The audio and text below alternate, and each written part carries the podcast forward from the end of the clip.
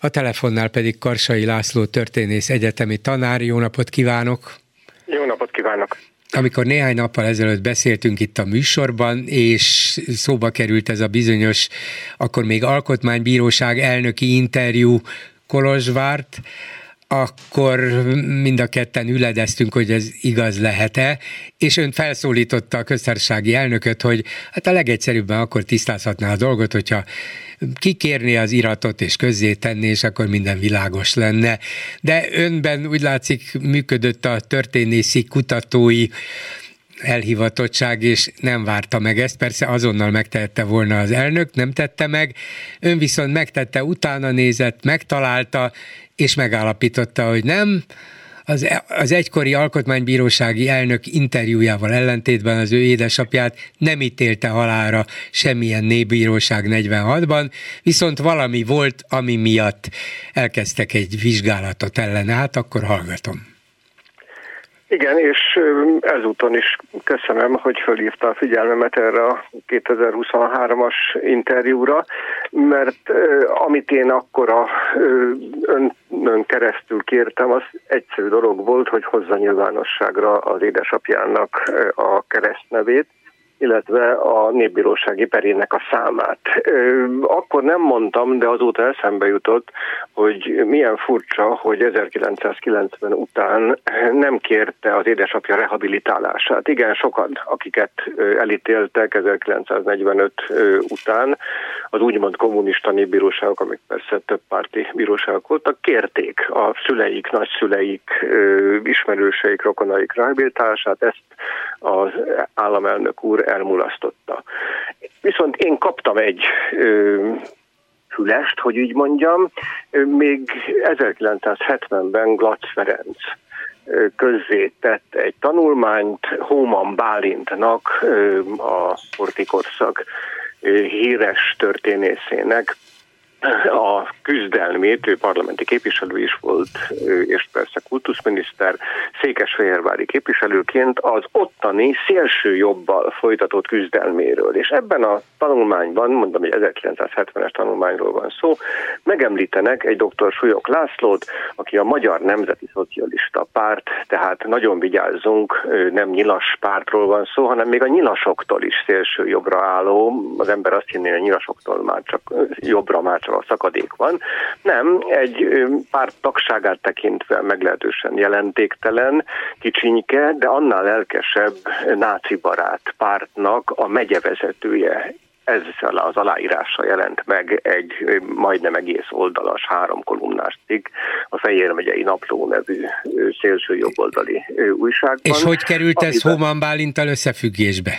Hát úgy került, hogy egyszerűen megemlítettek egy újságcikket, hogy hogy szerveződik 1944-ben a szélső jobb úgymond Hóman Bálintnak a városában. Aha, Mert hát értem, ott igen, minden igen. egyes uh-huh. választáson, amikor Hóman egyáltalán indult, hát utoljára persze 1939-ben voltak Magyarországon parlamenti választások, ott mindig a Hóman Bálint győzött.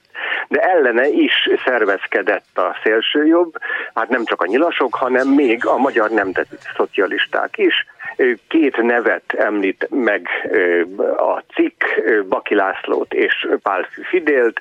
Baki László volt 1944-ben a belügyi államtitkár, és hervadhatatlan érdemei vannak a vidéki zsidóság, mint egy 437 ezer embernek, döntő többségüknek Auschwitzba deportálásában, Pálfi Fidel pedig Szálasi kormányában földművelési miniszter volt. És mind a ketten azért vesztek össze Szálasival, és Szálasi kirakta őket a pártjából, illetve hát elhagyták az ő pártját, a nyilas keresztes pártot, mert rájöttek, hogy a németek nem nagyon bíznak Szálasiban. A cikk közzétételének a napján, tehát 44. június 17-én zászlóbontás címmel írta az államelnöknek az édesapja ezt a cikket, és toborozza az embereket a pártjába, mert ő, ő megyevezető ebben a pártban. A cikk megjelenésének a napján már zsidók nincsenek Székesfehérváron, deportálták őket. Ez a harmadik tisztogatási akció keretében, és a Súlyok László boldogan ünnepli a német meg megszállást azzal, hogy végre szabadok lettünk, amikor megszálltak minket a németek, most már urak lehetünk a saját hazánkban, zárójel, amikor ugye már már nincs egy zsidó sem, éppen Fejér megyében sem. Ez egy nagyon ostoba, nagyon antiszemita, nagyon németbarát cikk. És mi történik 1945-ben? Hát semmiképpen nem az, amit az államelnök saját édesapjáról elmondott, hogy ő egy vállóperes ügyvéd volt, és hogy a vállóperes ügyben ingyen elvállalt egy asszonynak a, a képviseletét, akinek a férje később kommunista pártitkár lett, és ezért halálra ítélték. Nem, 45 tavaszán eltűnt nagyon-nagyon valószínű, hogy Kiskumpil egyházára iszkolt családostul, és ott szépen csöndben meghúzta magát.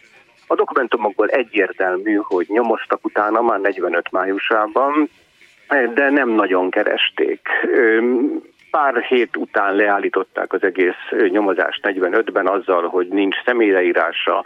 A vád az annyi volt, hogy írt egy az előbb említett, vagy előbb röviden ismertetett cikket egy szélső jobboldali labban. Hát ezért, hogyha elfogták volna, mosakodhatott volna, valamit védekezhetett volna. Én szerintem túl lihegte ezt uh-huh. az elbújdosást, hogy Székesfehérváron elment. E- ettől még, ettől még miután nem volt semmi konkrét tetlegesség a, a gyanúban sem, hanem csak ez a politikai állásfoglalás, ettől még valószínűleg megúszta volna, nem?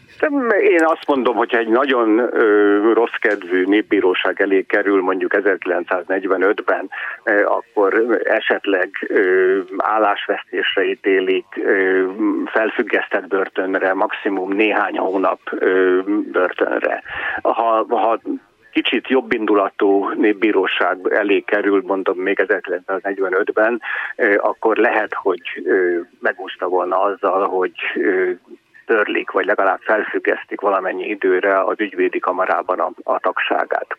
Hogy ebből hogy lehetett egy halára ítélt tíz évig illegalitásban Magyarországon Papírok apát. nélkül, ugye? Papírok hát, nélkül mondta. De, hát ez, de, de mondom, a, a, a, ahogy Bástya elvtárs panaszosan mondta a tanúcín filmben, Súlyok László elvtársat még csak meg se akarták ölni. Annyira nem, hogy még csak nem is nyomoztak utána aztán a következő négy évben, majd 49-50-ben egy kicsit megint elkezdtek érdeklődni, hogy mit is csinált az ember, hol is van az ember, és hirtelen megjelent két tanú Mind a ketten székesfehérvári ügyvéd kollégák, és ez a két tanú szinte szó szerint elmondja, hogy ők nagyon jól emlékeznek arra, hogy hat évvel korábban, 44 júniusában ezek szerint összefutottak az utcán Súlyok László ügyvéd kollégájukkal, és megkérdezték tőle, hogy mi van, miért írtál egy ilyen cikket, miért ezt a cikket írtad, mire ő nevetve mind a kettőjüknek külön-külön azt mondta, hogy ne, még csak nem is én írtam a cikket, hanem egy Vásár Rafael nevű ciszterci pap, és tovább mentek. Ezzel az egész vizsgálatot, minden egyebet ezt lezárták. Nagyon-nagyon valószínűleg tartom, hogy itt egy összehangolt akcióról van szó. Az a magyarázat, hogy azért írták, írta volna ez az érzelmű ciszterci pap ezt a cikket, hogy ezzel kényszerítse, vagy vegye rá arra, Súlyok Lászlót arra, hogy egyáltalán belépjen ebbe a magyar nemzeti szocialista pártba. Ez nagyon kevéssé hihető, nyakatekert, utólagosan igen, kitalált igen, magyarázat. Attól, hogy valakinek a neve alatt közzé tesznek egy cikket, hát az első hát reakció az, hogy ők tiltakozik, és azt mondja, hogy visszaéltek a nevével. Egy Emi, emiatt sajtó... nem vitték volna el a nyilasok őt nyilván. Hát a, nyilas, a nyilasok nem vitték, az, hogy a nyilasok se vitték volna el. A nyilas pártban egyébként a kizártakat, vagy 1941-ben eltávolítottakat, 42-ben szálasról összevesztek egy részéből, különböző pozíciókat betöltő Igen. emberek lettek. A Pál Fifidérből például földművelési miniszter, tehát azért, hogy valaki azt mondja, hogy nem ő írta ezt a cikket, ezért semmi baja nem lett volna, se akkor, se, most már megkockáztatom 1945 után. Igen, se. de ez egy nagyon érdekes történet, és nagyon sokat elmond az akkori viszonyokról, de hát azt lehet mondani, hogy a, az Alkotmánybíróság akkori elnöke, aki nyilatkozott saját magától, tehát nem mutatott rá senki, hogy van itt valami érdekes a család múltjában, nem magától mondta el, és, és azóta a köztársaság... Bocsánat, igen? mondjuk azt, hogy fabulázott. Igen. Tehát én nagyon nem tartom valószínűnek, hogy ő ezt ne tudta volna Ha, hát vezető ha... jogászként az a minimum, hogy érdeklődik egy ilyen múlt után, nem? Főleg, hát, hogyha itt bírósági ítéletről van az édesapja Igen. emlékét. Igen. Hát, de nem csinál belőle egy halára ítélt, üldözött mártír, csoda embert. Hát a könnyeimet majdnem elkezdtem törölgetni, hogyha nem lennék ennél sokkal igen, csak azt, igen. csak azt akartam mondani, vagy kérdezni, hogy hát tulajdonképpen az, hogy, hogy milyen volt az apja, mit csinált, hogy csinált, miben volt bűnös, vagy miben nem, erről aztán a, a fia Súlyog Tamás nem tehet semmit. De az már nem. egy kérdés alkotmánybírósági elnökként is, meg most aztán köztársasági elnökként is, hogyha fabulázott, akkor az vajon hogyan egyeztethető össze ezzel a két nagyon fontos tisztséggel? Hát sehogy. Hát neki ez, én úgy gondolom, nem tisztem, és nem szeretem tippeket adni, hogy ő éppen mivel töltse a szabad és munkaidejét, hogy ezért az interjúért a minimum az, hogy bocsánatot kér, legalább azt megpróbálja valahogy elhitetni, hogy őt az édesanyja, édesapja, idősebb testvérei megtévesztették, ő semmiről semmit nem tudott, nagyon naív, szinte gyermekesen naív emberként próbálja majd magát akkor beállítani, vagy amiben nagyon nem bízom, azt mondja, hogy úgy látta politikailag helyesnek, hogy egy halálra ítélt kommunista terror áldozat fiának próbálja magát beállítani, és ezt ő nagyon-nagyon megbánta, és, és szeretné a Fidesz hívők és a Fidesz ellenesek és minden tisztességes magyar ember bocsánatát kérni, mert elkövetett valamit, amit nagyon nem kellett volna elkövetni, nem akarok durvában fogalmazni, de van egy olyan mondás, hogy aki hazudik, az lop is, aki lop, az rabol is, aki rabol, az még gyilkol is. Az első Idáig az... nem menjünk el. Nem, ha hazudik, nem, nem. aki hazudik, az hazudik, igen. Ez majdnem egészen biztos, és én azt mondom, hogy tulajdonképpen abban az esetben, ha tényleg csak egy véghetetlenül naív emberről van szó, kérdés, hogy egy ilyen ember való-e köztársasági, illetve államelnöknek, ha ennyire naív, akkor most tulajdonképpen sajnálni is lehetne őt, hogy ennyire hagyta magát becsapni, és akkor az egész világa most összeomlott. Hogy neki, akkor neki viszont borzasztó, hogy miket hadudtak össze a családi körben, és ennyi kellett, hogy a, a sok-sok vaj, ami az édesapja füle mögött volt, az egy pillanat alatt elolvadt, amint kiderült a, a keresztneve. Köszönöm szépen Karsai László történész egyetemi tanárnak, minden jót, viszont hallásra! Viszont hallásra!